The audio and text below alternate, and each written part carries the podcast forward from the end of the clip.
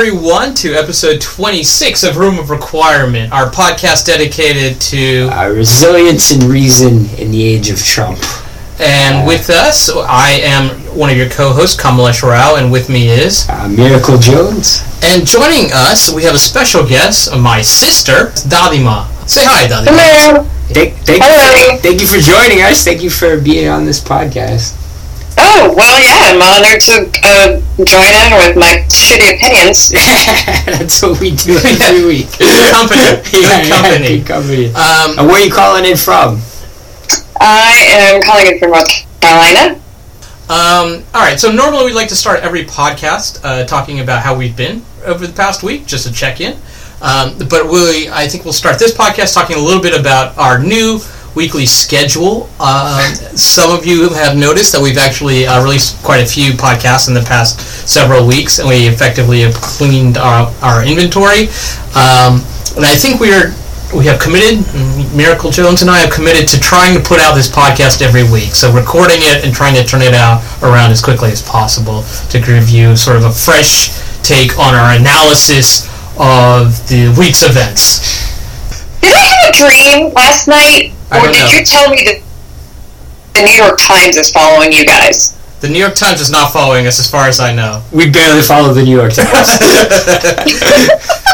It's mutual. Our suspicion.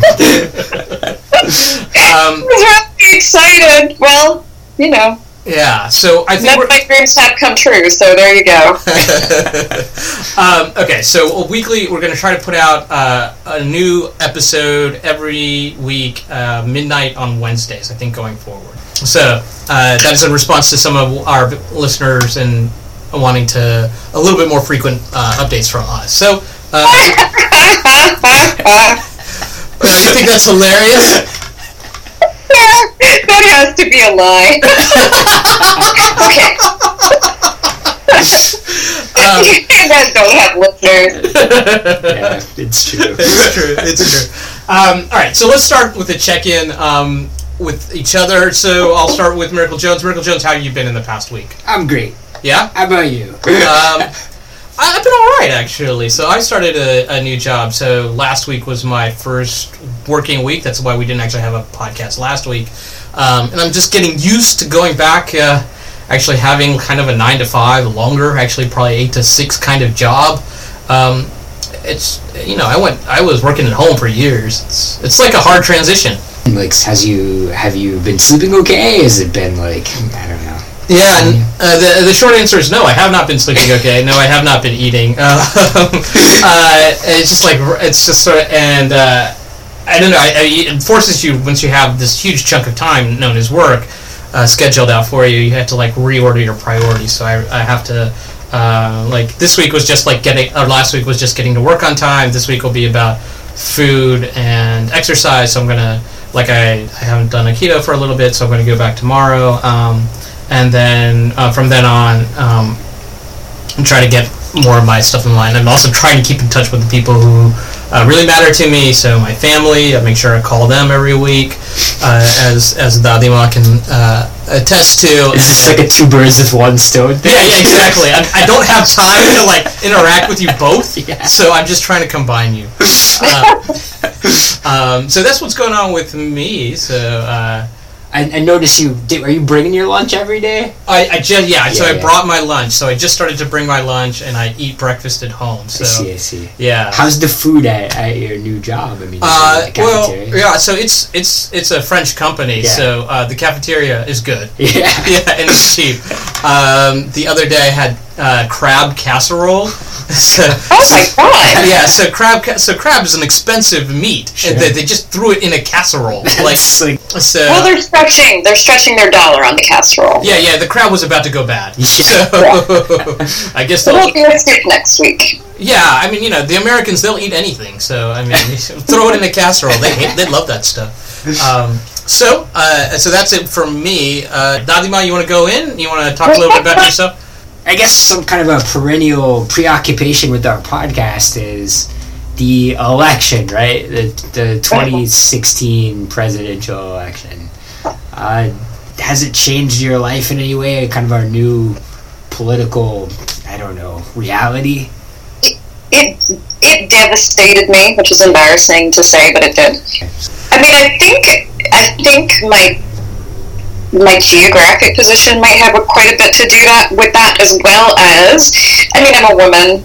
I'm I'm not white. Um, and I'm I'm in Western North Carolina. So I'm in the, a city in Western North Carolina but it's pretty rural. So I'm not that far. I, I, I think that when you lived in a bubble like a city kind of bubble even even our parents in Durham they were it wasn't that they were surprised, it's just that they were, you know, two or three neighborhoods away from Trump posters, you know, on somebody's lawn. But it wasn't, and I know how prevalent those kind of ideas and support for him were, so it was it was just sad. It was like a very um, like, well, like you guys say, Voldemort kind of won. It was it was awful, you know.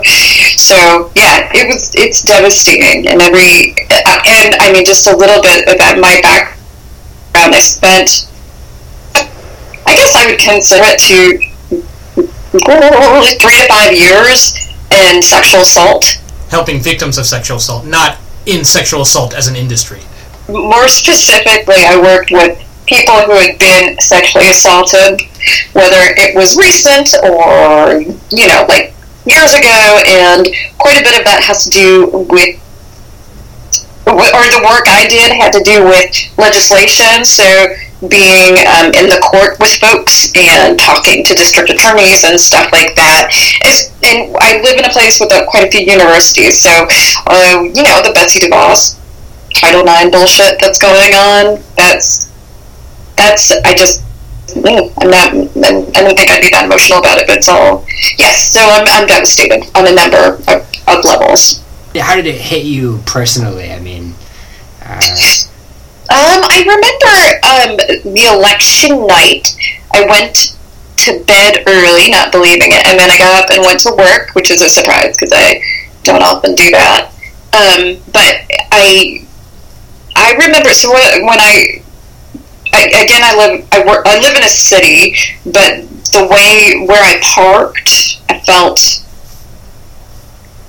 I, like I had to walk to work. So like whatever, a block or two, which isn't a big deal in New York City, but depending on where you are, it is. So I had this like creepy under the bridge walk to work kind of thing, and I remember feeling really scared. So I remember feeling like I was a target because I was brown and female, and I, I think one of the most underreported hate crimes in probably any place is uh, rape. So I, I felt really sexually vulnerable. That's the only way I could process it. That's how I felt about it. So in times of trouble, um, I think both of us do this where uh, uh, we'll call dad. So did you call dad after the election? I'm, I'm sure I, I'm, I, I talked to him in those couple of days. Do you know what? I did. I did. I did. Like, I did. And I, um, and I remember he said something very wise as a man who's lived a billion years will say. Like, he was like, yeah, you know, I understand that this is rough for you, but it will change. We will move on. This is not just a moment. I remember, I don't know, when so and so was elected and so and so was elected, it, it will be fine, that kind of thing. But I do remember, like, one, one of the things that I did was I talked to, and I was kind of crying the entire day after the election. Um, I, I remember I was talking to my husband, which is really interesting, and he's like, hey, how are you doing?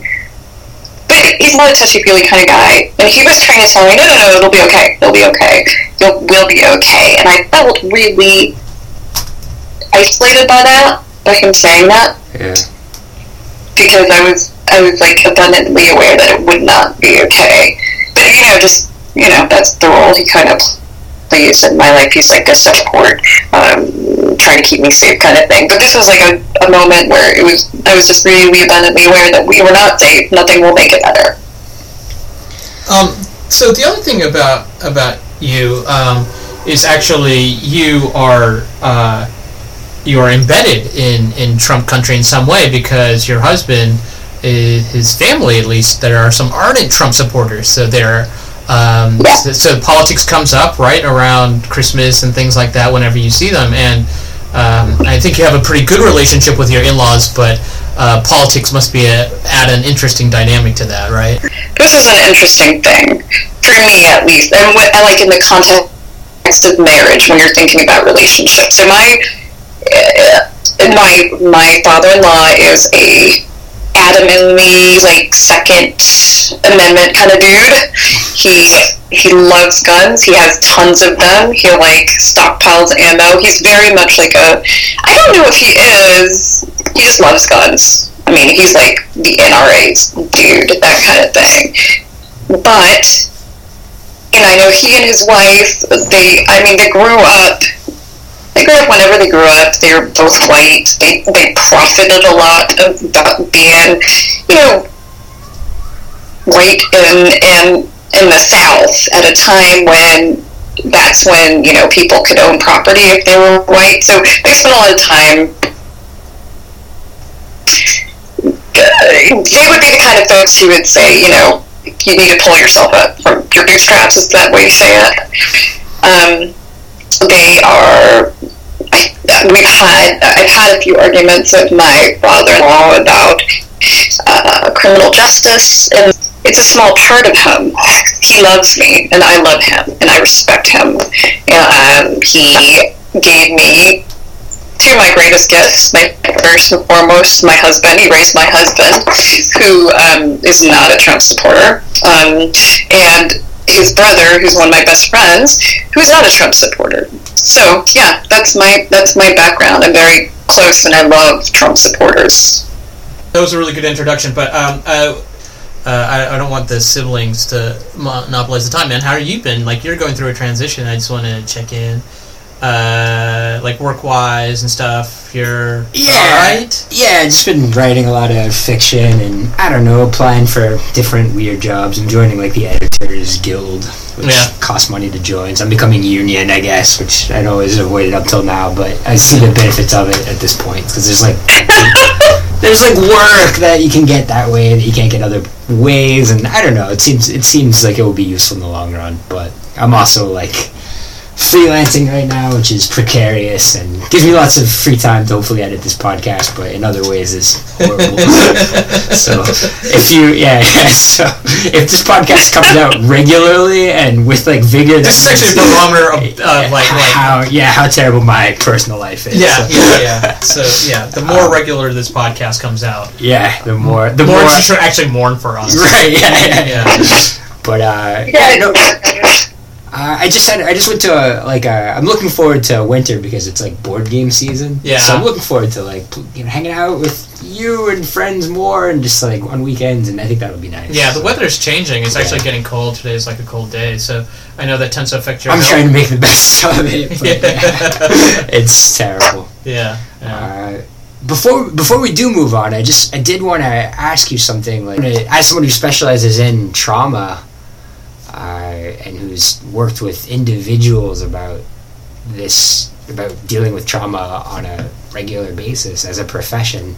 Uh, do you have kind of any advice for people who may not really be acknowledging the extent to which the events politically are affecting them and kind of signs you can look for and ways people could get help or like what they can do just like on a uh, simple things maybe that will kind of help Oh. out? Well, gosh. Um, no, I mean, thank you for saying that. I just work with folks, but it sounds like you guys are doing a good job, like checking in with each other and being vulnerable about stuff, if that makes sense. Like saying, you know, as long as you're in a safe space to go, like, yeah, this is really, really hurting.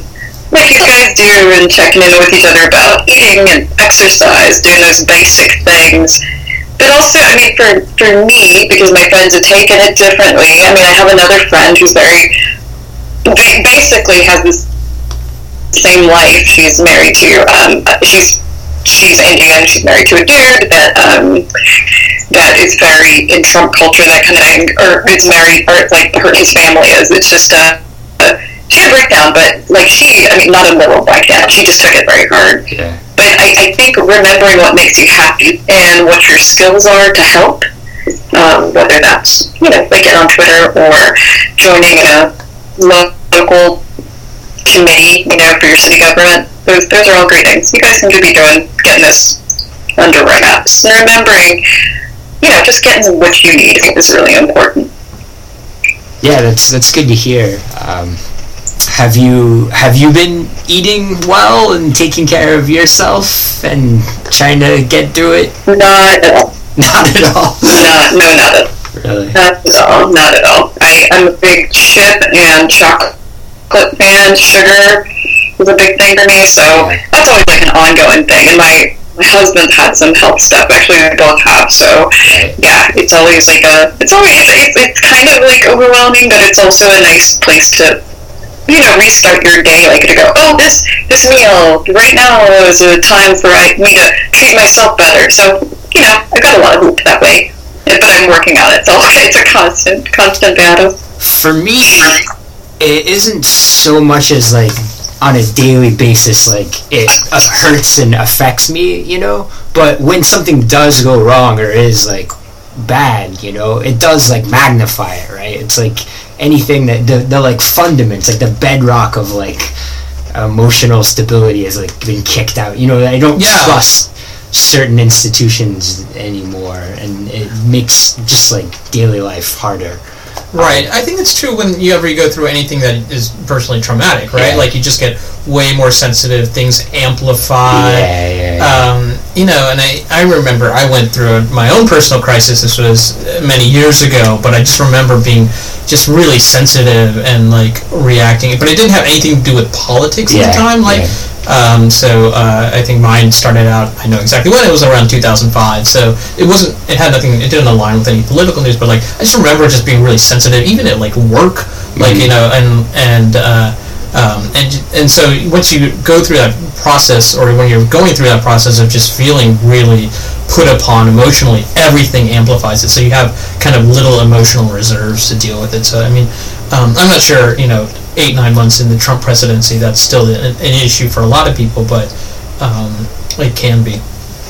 Yeah, yeah. I mean, I think I think there's new kind of traumas on a regular basis, though. That it's like you get when Oh, things, yeah. as certain as things happen, right? Sure. You just kind of kind of like re-triggers the initial events, and then you you think back to the catastrophic cataclysm that started all off, whether that's the ACA getting defunded or you know Sure, sure. anything, a new war, a new conflagration, everything kind of just puts you back into that state of feeling powerless. Right, but. I, uh, I mean, I mean, part of the the thrust of this podcast is that I think you're particularly sensitive Yeah. to political events, um, whereas I often think that politics is just a way of you or anyone really talking about really personal things. I think that's true too. Yeah, so uh, you know, so I mean, the political is always really personal, right? Like, and so um, we're going to transition to talking about politics uh, a little. So we wanted to talk about a few things, uh, and feel free to uh, chime in, sister of mine. Um, so the first thing I wanted to talk about is the Iran deal, right? Okay. And so uh, this is a deal that is uh, it's getting a lot of news. It deserves a lot of news, um, and I think one of the, the most important thing I think to keep in mind is it's a complicated deal, right? So that Trump really has an instinct towards wanting to to cancel the deal or walk away from the deal. And I think instinctively the left will be like, no, we have to support the deal. It's part of Barack Obama's legacy. But this is a foreign policy deal, and all things in foreign policy, one could argue, all things in policy are complicated. And so instinctive tribal lenses don't really serve you that well. So it, I mean, there are plenty of things to criticize about the deal, and plenty of things to to support it. But you can actually, this is one of those things that, if you really want to be honest, you don't necessarily have to take a side on this, right? Or I mean, I don't know if that's the right way to put it. Yeah, I would say that for those who are critical of liberal democracy just in general, it is an opportunity to hit at one of the weaknesses of liberal democracy, which is that there's a turnover every four years or eight years, and our deals are therefore not ratified by some sort of like tyrannical authoritarian that is in power for many generations and can stand by alliances, right? So Yeah.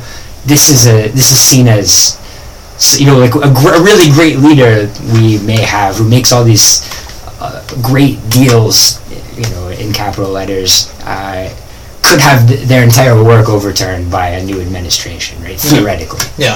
Uh, that hasn't happened very often because we realize the strength of sticking by our word, generally speaking, as uh, foreign policy establishment and a con- con- and a government with continuity to it. Sure. Yeah. And I guess I'm more worried not so much about the specific parameters of the Iran deal as I am about that happening. Uh, what it means if we are a country that kind of re-examines its foreign policy every four years, as opposed to having some sort of continuity, some sort of strategy, some sort of network of alliances that persists beyond various administrations and internally. Uh, how we present ourselves as a cohesive country as opposed to a country with disparate opposing opinions. Yeah, I don't know about.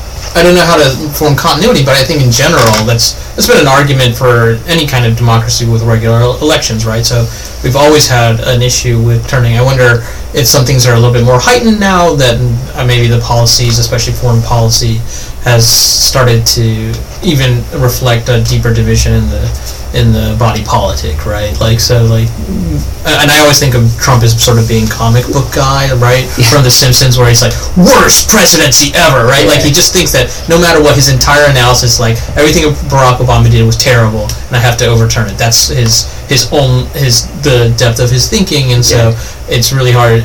I don't know if people, other people who would come into that position, often would be like, okay, I'm going to run in in opposition. I'm going to produce myself. I'm going to propose that I am the candidate of change, and then the pressures and the forces become very real. Uh, and once you get inside the Oval Office and you change to that, and that's exactly what happened with Barack Obama, uh, right? So he ran in a very leftish kind of uh, position or a set of uh, positions, and when he got into office, uh, how how he his policy was very different, right? It was much more center, if not center right, in terms of, of politics, or at least foreign policy. So uh, I think with Trump, the he's, much more reactive, and he's much more willing to shut down and tear down tradition because I think that's what he thinks he should be doing, right? So that he is oppositional for the sake of being oppositional. So maybe this is unique. I don't know if it is. I think they saw him, despite the fact that he was operating kind of as a center-right politician with respect to foreign policy. Yeah. The right saw him as acting like totally counter to everything Bush did, and just Yeah. like even though that was just demonstrably untrue, there was like a you know clear continuity of behavior in Iraq with respect to Europe, with respect to Russia and Afghanistan. We just kind of kept doing the same damn thing, right? Yeah. uh, how but the Iran deal was definitely something new. So that was like a you know a new street this like out of nowhere like new leftist incursion against the aims of our traditional ally Israel, and therefore it's so it's ready for the chopping block. It's uh, that was the insult, and eliminating the Iran deal would be returning back to our traditional continuity as far as our web allies go. Um, Dadima, do you have anything to add? Dude, I don't know what the hell you guys are talking about. I think when it comes to things like this, sort of this oppositional game, this dichotomy between Democrats and, and, and Republicans is, you know, what could possibly be the solution? That's, that's the way I look at it. And I think about, okay, well, what if we have multiple parties? What if we have more than two parties? Would that help? Yeah, probably not. Part of the discussion sounds like it's, okay, so every four years, hypothetically, without two-term presidents, that kind of stuff. And let's say that even with two-term presidents, usually, usually what happens is it swings Democratic, Republican, then Republican, Democratic. Does that mean that we're going to revise the, our foreign policy stance, which just kind of makes us look like assholes, right? Um, if that is the case, would it be alleviated um, by by introducing other parties? What it also does is it incentivizes foreign governments to get involved in our elections if they know that by swinging things one way or the other, they can our foreign policy will radically change, right? Yeah. If we don't kind of allow ourselves that, Yeah, but I don't know. I don't know what your practical solution is. I mean, how do you? How do you? It is effectively a democracy, right? The body politics makes laws, and they can also walk away from treaties. So, It's true, but treaties have parameters, and if we make it uh, an American principle to stick by the parameters of treaties unless one side or the other Sure. violates those, then, then which hasn't been done here, right? Right. Iran has not violated the parameters. Well, I think it. Yeah, deal. I'm trying to remember. I think technically it's not a treaty; it's a deal. It's a deal, but Right, it does have. It is a deal that every have- other country has signed on to. yeah. So uh, are- I wanted to ask you though. So are you a fan of the the Iran deal? That's a larger question because I think in the since we've signed it, the geopolitical situation has shifted dramatically. Right, er, Iran is the country that props up Syria, right? Yeah. More so than Russia Yeah. because there's a kind of They have they have boots on the ground. they have boots on the ground. They have a consanguinity uh, Yeah. as far as culture goes. They have an interest in the region. Sure, geographically too. Yeah. Yeah. Uh, when the deal was signed, we kind of assumed that Assad would be gone relatively soon. Yeah. Now that Assad will be in power, Iran doesn't necessarily need a nuclear weapon anymore in order to have regional power, right? Right. They have a vast area of land they continue to control and can work out their aims that way. Yeah. Uh, and Russia, uh, their alliance has become a lot tighter, Yeah. and so the they're no longer as isolated as they were from the uh, global community of non-rogue states Right. as when the deal was signed. Now they have a trading power. They have a lot more power. Nuclear weapon is not necessarily their greatest, you know, foreign policy aim as far as exacting whatever goals they have, right? Yeah. So they get a lot out of it. They get a lot out of the deal more so than what they put into it. Uh, Yeah. I- if I were running Iran right now, my chief goal would not be creating a nuclear weapon. It would be continuing to create the divisions and the chaos in the region that creates a softness that they can exploit, which Yeah. is what they're doing. Yeah. Um. Uh, for the sake of time, I think we're going to have to move on from the Iran deal. Sure. It's a very complicated subject. Yeah. So the one thing I was going to do is just give a couple of podcasts that I think are uh, lay out both sides of the argument. Yeah, yeah. Um, so um, the one on sort of the anti-deal um, uh, is an interview on from uh, the Federalist podcast, which is a podcast I don't necessarily love. They tend to toe and carry the water for Trump presidency, but in this case, they were interviewing a, a Bloomberg columnist named Eli Lake. So it's about a 50-minute interview, um, and it's it's quite good. Uh, much shorter pro deal uh, podcast is from uh, the Cato Institute uh, from a woman who's I think a foreign policy specialist. Her name is Emma Ashford. So I'll put up the links uh, on our website um, so that you can uh, so our listeners can kind of listen to both sides of the argument because I think there are uh, advantage. I mean, there. I think it's a robust debate, and I think rather than kind of thinking about in terms of tribal terms or, or left or right or Democrat or, or Republican or Trump anti-Trump, it's better to kind of try to take in as much information as possible. Yeah, yeah, that's true. It's just a complicated issue. Uh, Yeah. especially with the Kurds. Yeah. What's going on right there. Yeah, won't absolutely. Get into it, but Um, so I think uh, that's it for Iran, at least whatever time we have. Uh, do you want to talk about something else? Yeah, I think we should talk about Title IX. I mean, I think that's an interesting Sure, subject. yeah. Uh, and uh, you brought it up. And so Betsy DeVos. I mean, there's a lot of reasons to be enraged about Betsy DeVos, right? Just this like move to charter schools and shit like that. right. But in terms of Title IX, um, like sexual assault on the college campus, when I was working um, rape crisis, when I was working with sexual assault victims, um, they like the way that colleges worked with sexual assault, whether they were public or private, and I worked with both, were pretty egregious. So uh, colleges usually kept. Um, they were their own jurisdiction. There were different ways to do it. It never went out, so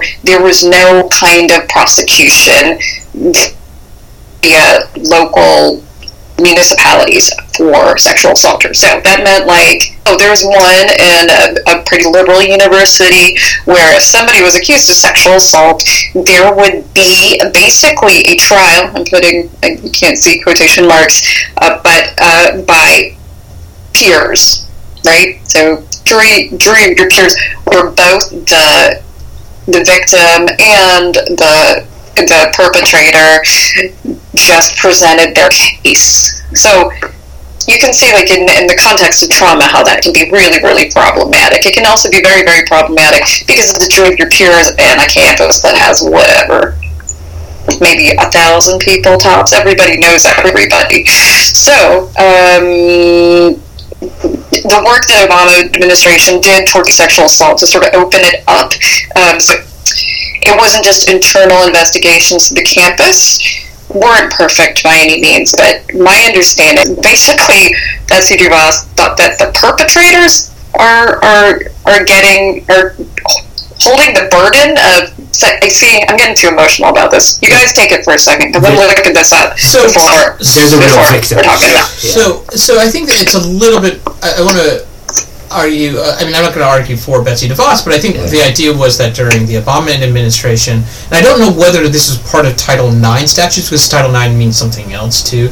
Um, so, but eventually, so the Obama administration directed college campuses to consider uh, consider rape on a preponderance of evidence, right? Not um, beyond all reasonable doubt, right? So, so effectively, fifty-one percent is way, one way of thinking uh, of the evidence. Then, then you would. But this isn't person- this isn't a criminal statute, by the way. Right. This is just like in you know as, right. as so this is, I think, this is an issue that that goes uh, to to what my sister was saying, right? So this is this is what you have. And one of the things that, about the process I don't like is we still don't effectively uh, when someone is accused of rape, they're not effective. They're not tossed to courts, right? Like I mean, right? So this is one of those issues that effectively. Uh, colleges or campuses want to hold within they want to continue to um, be provide some sort of jurisdiction uh, jurisdiction or they want to give the they want to hold on to jurisdiction when it comes to things like campus rape or even campus crime right because they they want to keep it in house and that I think is just wrong especially for egregious crimes right and so that's that's not it's not that the Trump administration held back I think it, uh, they're talking about how uh, between the Obama administration and the Trump administration, they're talking about how those crimes should be thought of within campuses. But I think in general, that's only because campuses have, are being set up to be courts, and they shouldn't be, right? The minute you have a serious crime, it should be kicked over to the courts. Right, and keep in mind, I'm, I'm saying that the, problem that a lot of sexual assault activists say are, are against the Obama administration is for that reason. You don't want the jurisdiction just to be within campus because, of course, they're going to try to. I, what's the reverse of inflate? De-inflate their numbers so that parents won't be like, "Holy shit, this happens as often as it happens." I'm not letting my kid go there, that kind of thing. But understand that, like most activists within this field, also understand that within the court of law, with any sort of court of law, it's I mean it's still pretty fucked. You know, right. I've been on tons of court cases. Yeah, so it, it's not that it's perfect. It's just that the way that the campus under like before Obama and actually during the administration worked is that it's insular. And uh, you know th- there's a the bigger issue of like um, perpetrators don't perpetrate once. Like the sexual violence is usually perpetrated over and over and over again. And without any repercussions, nothing's going to stop. And you know, that gets into a whole different part of the law, right? Why, how, how do we deal with this population of perpetrators? But and I understand that there was a funding part, and I think that's what really really focuses into the Title IX. If, if um, school, and I think that's what DeVos really attacked. That schools don't do this kind of this this approach, then they will get defunded. Like they're talking about pulling out college funding for a number of issues, including free speech issues. I think too. Um, It seems so. It seems to me so. We've created two kind of parallel justice systems, right? Uh, the criminal courts, which handle cases ba- that are brought, you know, to the police and investigate for evidence, and then are taken to a criminal jury and carry criminal punishment. And then we've got internal college courts, which Yeah. the worst thing they can do is expulsion, right? That's the that's the height of their powers is to Yeah. elim- to remove the uh, perpetrator from the school, right? And I would, I think, my suspicion is this internal kind of college-based justice system is there to prevent lawsuits. It's really there to keep civil litigation out of colleges. I, I 100% agree. Or uh, like, yeah, like my sister said, I the statistics down. yeah. It's just a, it's to polish that. Yeah. So the if if the civil courts were there instead of these uh, kind of internal tribunals, I don't think we would see sororities and fraternities existing on campuses anymore. I think they would be eliminated for because they would bring they would be the source of way too many you know civil lawsuits that would I guess. Hmm, I, let me see if I'm understanding. So you're saying that sororities and fraternities would be sued so often because usually sexual assault happens on their on in their whatever. I'm just saying the way that you you would not formulate a system that would create the kind of factories for lawsuits. People would be suing them all the time. So they're protected by the internal kind of dynamics of these school tribunals and I think it's not. I, I don't think that's just it. um, And I may be anticipating what you were about to say, um, Dadima. Uh, but I think um, I think that's just not. I mean, there are plenty of schools that have uh, issues with sexual assault, and sexual Yeah. assault that has nothing to do with the frat system, right? It's interesting because what that that would make sense, absolutely. But I think one of the things that's working against sexual assault victims or sexual harassment victims, or you know any sort of like egregious sexual crime, I would say like um, is the shame that's associated with it. So, and just it's just hard to legislate and get DNA evidence, right? So, is it so if you if you're doing civil lawsuits on a one-off basis? So whatever the parents of the the person who's been sexually assaulted brings up these things, they just don't have enough power against the universities. These universities know what the hell they're doing in terms of law. They have the money, they have the power. It's like a, it's another power dynamic fuck fest for being fucked over. Sexual assault, you could say, for the victim again. I think. the school that I and my, uh, my sister went to, Columbia, has actually been in the news uh, uh, recently. It's actually kind of the highlight of the Betsy DeVos argument, right? So they had a student who effectively accused her, uh, uh, accused someone of rape, and then uh, turned it into somewhat of a protest and a, and a sort of public art protest. She was the, she carried her mattress from class to class until the perpetrator was brought to justice. There's some. Uh, it's not really clear I whether he was exonerated. Actually. yeah, yeah, and so he I Yeah. think he countersued the university.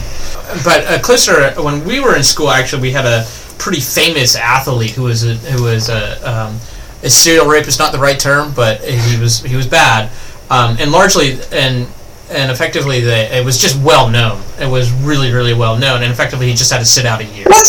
I mean, so I don't want to uh, name names, but I mean, effectively, you can Google this pretty quickly. Yeah, the Um, famous athlete. Well, yeah, at yeah, yeah, Columbia. yeah. I mean, went on to play pro sports. There's been one every 700 years. uh, but yeah, so the so he was effectively he was benched for a year, um, and then he was allowed to play again. Um, and so yeah, it's it it was pretty bad, and I think Col- and Columbia was willing to turn its eye. And in some ways, I think it's and I, if it hasn't swung the other way, I think it's just it. I, I I think a college adjudicating these issues one way or another, it's just gonna fuck it up. That, that's kind of my experience. I agree Yeah. Yeah. Yeah, without a doubt. But what I think what's interesting about the sexual assault on campus, so let's just let's look at this as a negative in the fight against sexual harassment or oppression of women. Um, so yeah, we we we lost that battle for the, at this point. What I think is interesting is in the face of this, issues of power dynamic differential sexually like so it's swinging one way in the courts, but it seems like it's swinging another way in sort of the private sector. Is the way I would put it. Yeah, I, I think at any given time it's hard to say what the trend is because you could say I don't know if it's swinging one way in the courts, right? Like I think it's just that there there's sort of a high profile move in policy eh, on campuses. I don't even know if campuses have really changed how they deal with uh, sexual assault. I think that there's there, but there's been sort of poli- there's been a lot of political noise. Uh, but it, I mean, it's a good transition because I, I wanted to talk about the Weinstein issue, sort of as our either doubling down on defeat or outside the bubble, because I wanted to talk about a couple issues. But yeah, so this was an interesting space, right? And um, I, I don't know, Miracle Jones. You don't necessarily follow Twitter or the news I- like I, do. I don't have Twitter. No. Yeah. Um, I, you know, I, we're both James Ellroy fans, right? yes. So any any news from Hollywood that is revelatory about the insidious, like horrifying dynamics, power dynamics, and just incentives and Yeah. people, it never really comes as a shock to me. But it seems like this was something that particularly hit people really hard around the country. Yeah, I mean, it's uh, something. It, it got a lot of. It certainly got a lot of press. So again, we're here. We're talking about uh, the allegations against Harvey Weinstein, a mega producer in Hollywood who has who'd started and already started faded. Um, uh, a number of allegations um, came to the front, and it seems that he has been carrying on heinous behavior towards uh, women. Um, in the industry, uh, industry being Hollywood, for years, and this and it has been sort of an open secret in Hollywood. So one of the interesting uh, one of the interesting ramifications is that uh, cons- a lot of people on the conservative uh, and conservative uh, talking shops or blogs or or Twitter said, why aren't Hollywood liberals quick to react to uh, this uh, and and, co- and condemn Harvey Harvey Weinstein. So it did seem like there was a little bit of a silence coming out from normally pretty vocal Hollywood uh, liberals or, or people who like to give their opinion on Twitter on medium like Twitter. Um, and I, I think that's an interesting dynamic, right? Like one. We just expect any moral outrage, anything that's terrible to come out. That people who normally have an opinion have to have an opinion about everything that comes out, right? It just says something about you're not allowed to just be quiet about something, right? And and, I, and that's a weird thing to be in a media age where if you're going to be involved in commenting about politics, you're just expected to comment about everything, uh, even though if you're Alyssa Milano or something like that, yeah. Uh, so that was one thing that I thought about. But I, I'm happy to talk about. Uh, there are other aspects of it too. You know, I think it's interesting to me that um, so there, when anybody's sexually harassed or sexually assaulted, it still comes up like, "What were you wearing?" and "What are you doing?" and that sort of thing. So if you're, but with Hollywood being just, or you know, acting in general, just for women, at least I think for men too, actually, honestly, being just sort of, uh, it's, it's you have to objectify yourself, you have to sexualize yourself. How how interesting that that kind of discussion is, you know? Uh, uh, something that I that I think is is one of the reasons why we're, we're we're having this conversation or focusing on it is precisely because there haven't been any criminal repercussions for what seemed to be extremely horrible behavior, right? Right. Like behavior that a normal person ideally would end up in prison for.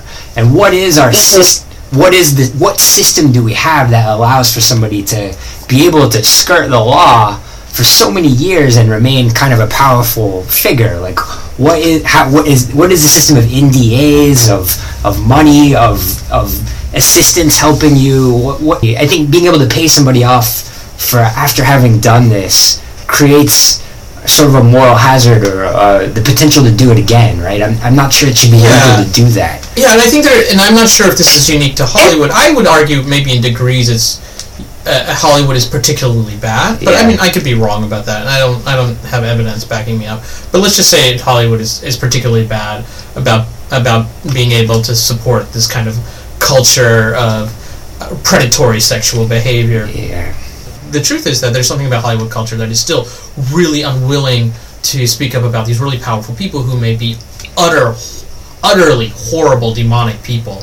And I think that's, and, and that in, in a way that, I mean, you can be angry that Hollywood liberals are moralizing and sermonizing but not taking care of their own kind of patch of land. But to me, that makes sense, right? Like, if you see something that's egregious in your everyday behavior and you have to deal with that and kind of, like, repress it, of course you're going to react and, and spout about liberal politics all the time because you're not able to like effectively you have you're You see the power dynamics. yeah you're forcing yeah, Yeah. you're forcing you're being forced to ignore or play nice with this really horrible monster of course you're going to lash out whenever you see something else so th- that was the thing like I I'm not a big fan of Hollywood celebrities but actually when I how it came out I was like oh this is a really horrible industry to work in. And I actually kind of felt sorry for a lot of these people. That's like the theme of this podcast is you slowly becoming an actor. Sympathetic to actor. Sympathetic to actors. right right. Never never. It's, yeah yeah.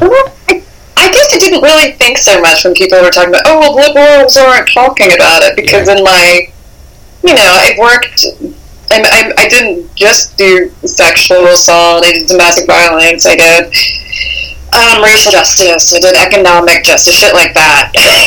in, in all of those fields, um, things like um, racial justice and economic justice are discussed, but in terms of gender justice, gender justice always like comes just settles to the bottom. Nobody really pays attention to it. We're post feminist now, so let's get post race. Poor folks. yeah. Do you think the way that Harvey Weinstein has kind of gone down, he's been removed from all of his positions and is now, you know, facing new lawsuits.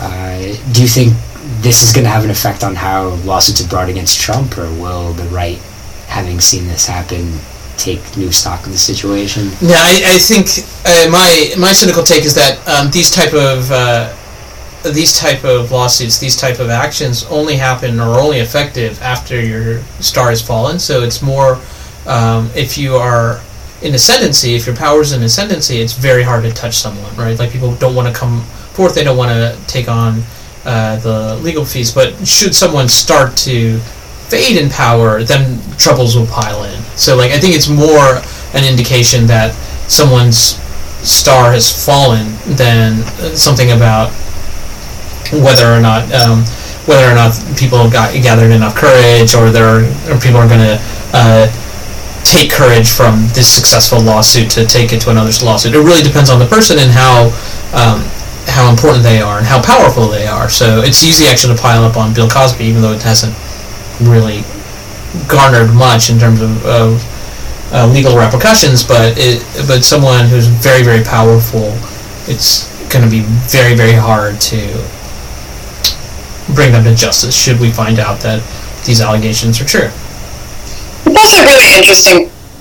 I think sexual harassment and assault. That's, there's just so many rules in court and in society that are unspoken that really work against um, a victim. So, he, you know, there's the statute of limitations, there's the proof, there's the, you know, there's the he said, she said, and I'm making like a gender dichotomy there. It doesn't mean that only women are sexually assaulted or harassed by any means. That's not what I'm implying. But um, it also seems to me what's interesting about Weinstein to me is that people who are powerful are coming forward mm-hmm. and letting themselves be known as victims, um, and I think that's why it's making so much press. But in terms of in terms of like Trump being a sexual harasser or just a general asshole, there's no counter to him. There's no as powerful or getting as much unless like Angela Merkel comes forth you know that kind of shit. And even then, it wouldn't matter in America.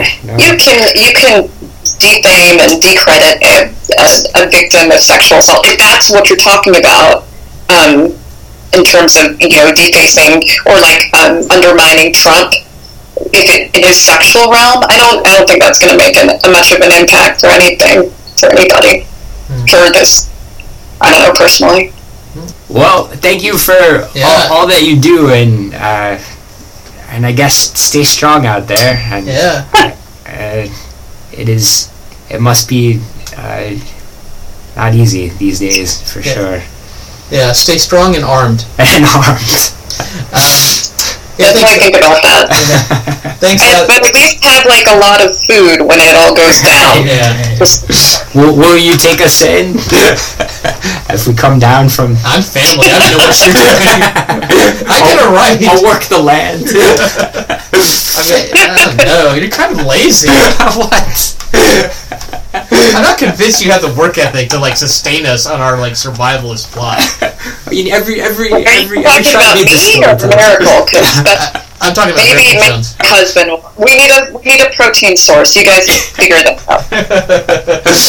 All right. Um, well, thanks everyone uh, for joining us once again. This is a Rumor Requirement. I want to thank Miracle Jones and my sister Dadima for um, tuning in and uh, weighing in on the topics of the day. Um, um yeah, thanks so much. Nice to have you back when. Yeah. Uh, if you have anything else you want to get deep into. Yeah. Um, so thanks again, listeners, um, and uh, thanks to Kevin Carter for producing our outro music. Yeah.